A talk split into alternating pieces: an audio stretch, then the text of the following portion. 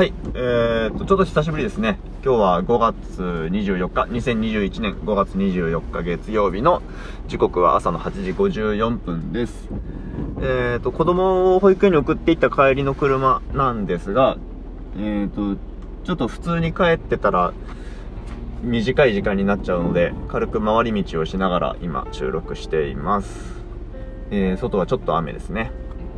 梅雨に入ってるのかそろそろ入るのか分かりませんが、最近雨が多いです。最近クラブハウスでというかもう100何十日やってる110何日やってるような毎日やってる部屋があって、そこにたまに行くんですけど、科学コミュニケーターと雑談の部屋っていう部屋があって、サイエンスコミュニケーターをやってる人が主に登壇して日々のいろんなこととか最近やってることみたいなことをシェアしてくれるというところなんですけど、雰囲気が重くなくてなんかゆるく聞けるのでたまに行っています。でそこでこの間あった話が面白かったので、そこから考えたことみたいなのを話そうと思うんですけど、手話の話です。手話、僕はなんか以前自分の活動の中で手話が第一言語っていう人と、話したことがあって、なんとなくそこで知ったことではあったんですけど、その人自身は親が耳が聞こえず手話を使う人で、自分は耳が聞こえるなんですね。で、こういう境遇の人をチルドレン・オブ・デフ・アダルツだったかな、というらしいんですが、手話が第一言語であると、そういうふうに言ってたんですね、自分で。で、それがなんかそれを話を聞いた時は、今思うと手話というものの、立ち位置を誤解していて、日本語よりも手話を先に学んだなんていうんだろう、ちょっとニュアンスが難しいんですが、その誤解を恐れずに言えば、当時の僕の誤解は日本語の代替言語としての手話というものを先に習得したっていうぐらいの意味に捉えてしまってたんですね。でもそれは完全に誤りなんですけど、この間そのクラブハウスで手話の話をしているのを聞いて、そこでも手話が第一言語である人たちの話っていうのをしてたんですけど、そこで例として話されていたことが、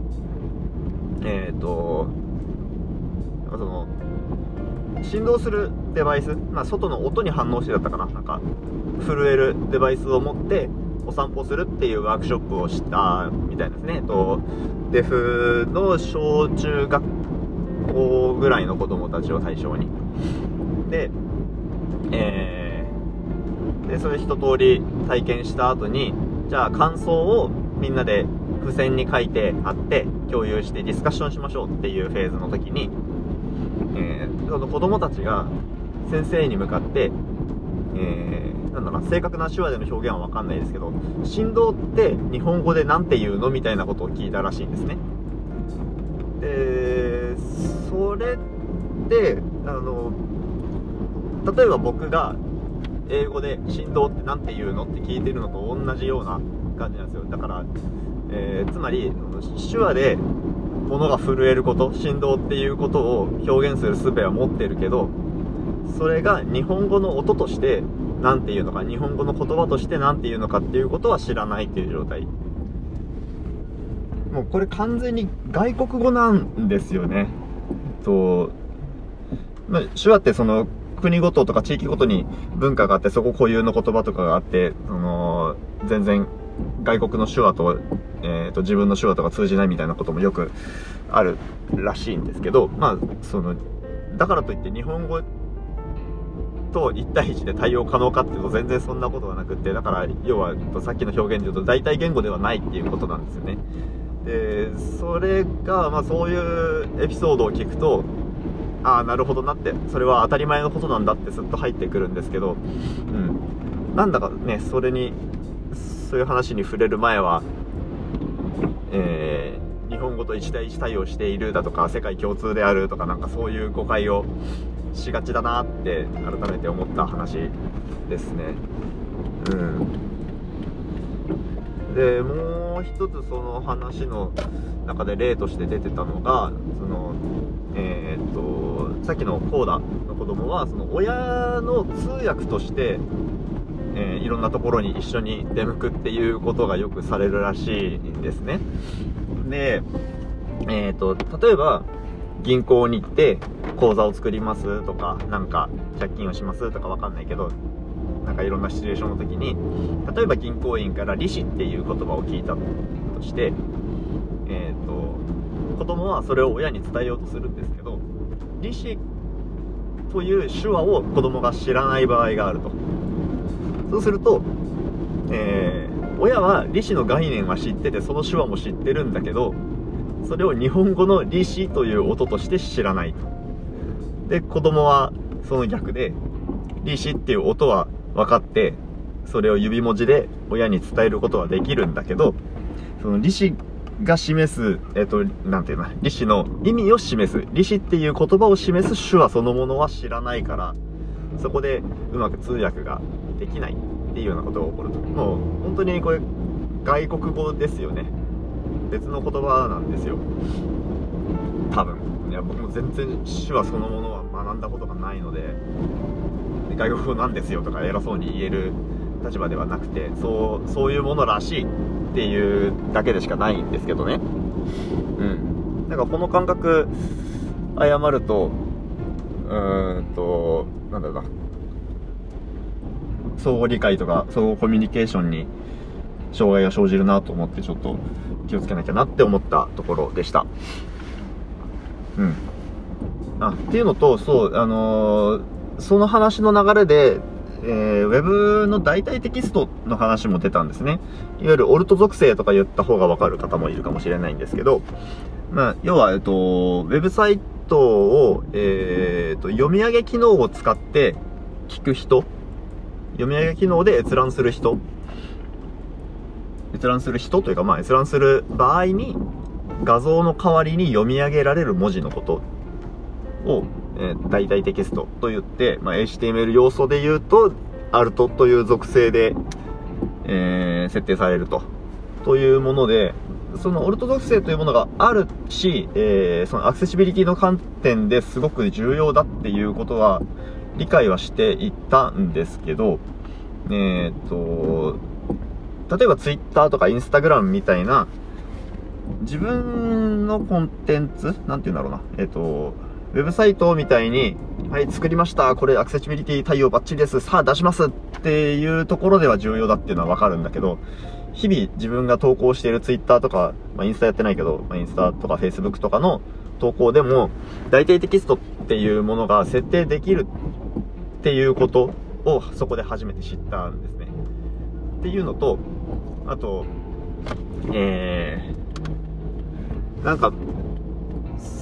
情報をまとめて何かしら新しい商品とか会社の概要とか、そういう伝えることがしっかりあるコンテンツに代替テキストがあるっていうことの重要性はわかるんだけど、日々何でもないことを投稿する Twitter とかの、ちょっとしたスナップ写真についても代替テキストがあると良いっていうことっていう価値観を初めて価値観に触れたんですね。ちょっと待って、うまく言えないけど、要は、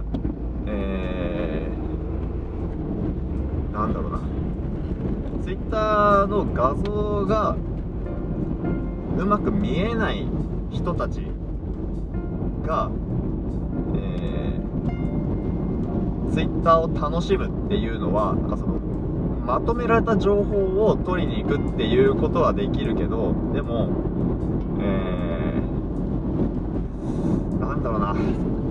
難しいな。情報に触れる権利を奪ってはいけないみたいな話なんですよ。なんて言うんだろうな、その、まあ、例えば僕が Twitter は何気ない投稿が楽しくて、で、画像1枚ポンって上げて、それのおかしみっていうのを、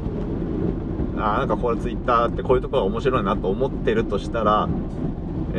その楽しみって、画像が不自由なく見れるっていう人の特権なんだなっていうことに気づいたんですよ。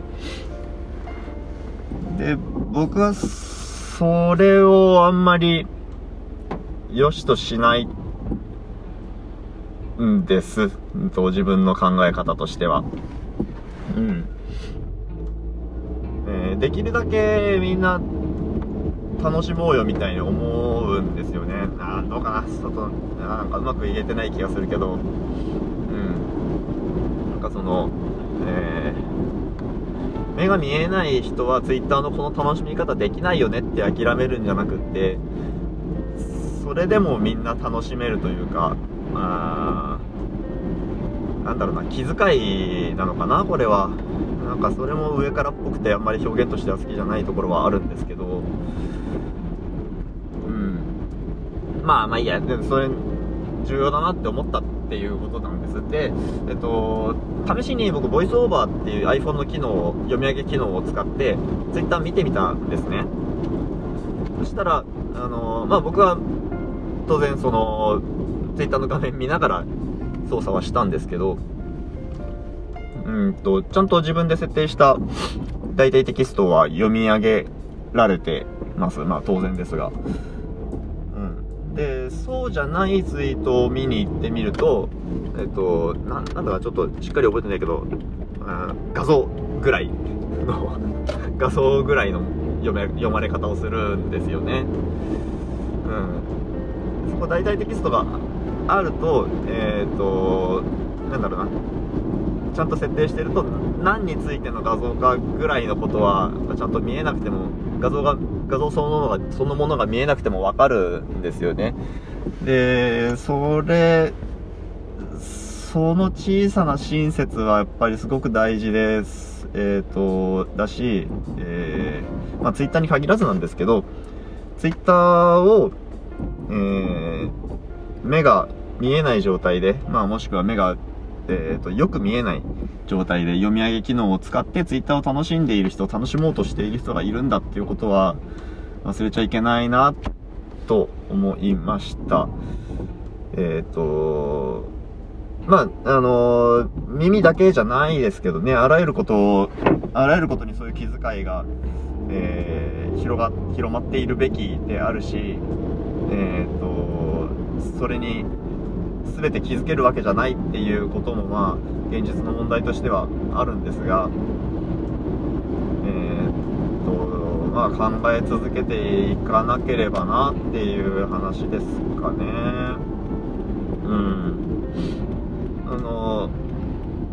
オルトテキストは、Twitter の例えば iPhone の公式クライアントだと、画像を添付するときにプラスアルトっていうボタンが出て、そこでテキストが設定できるようになってます。で、あと僕もちょっとやってみたんですけど、ボイスオーバーっていう機能があって、それで、ウェブサイトとか、iPhone のほぼ全ての機能を、読み上げ機能と、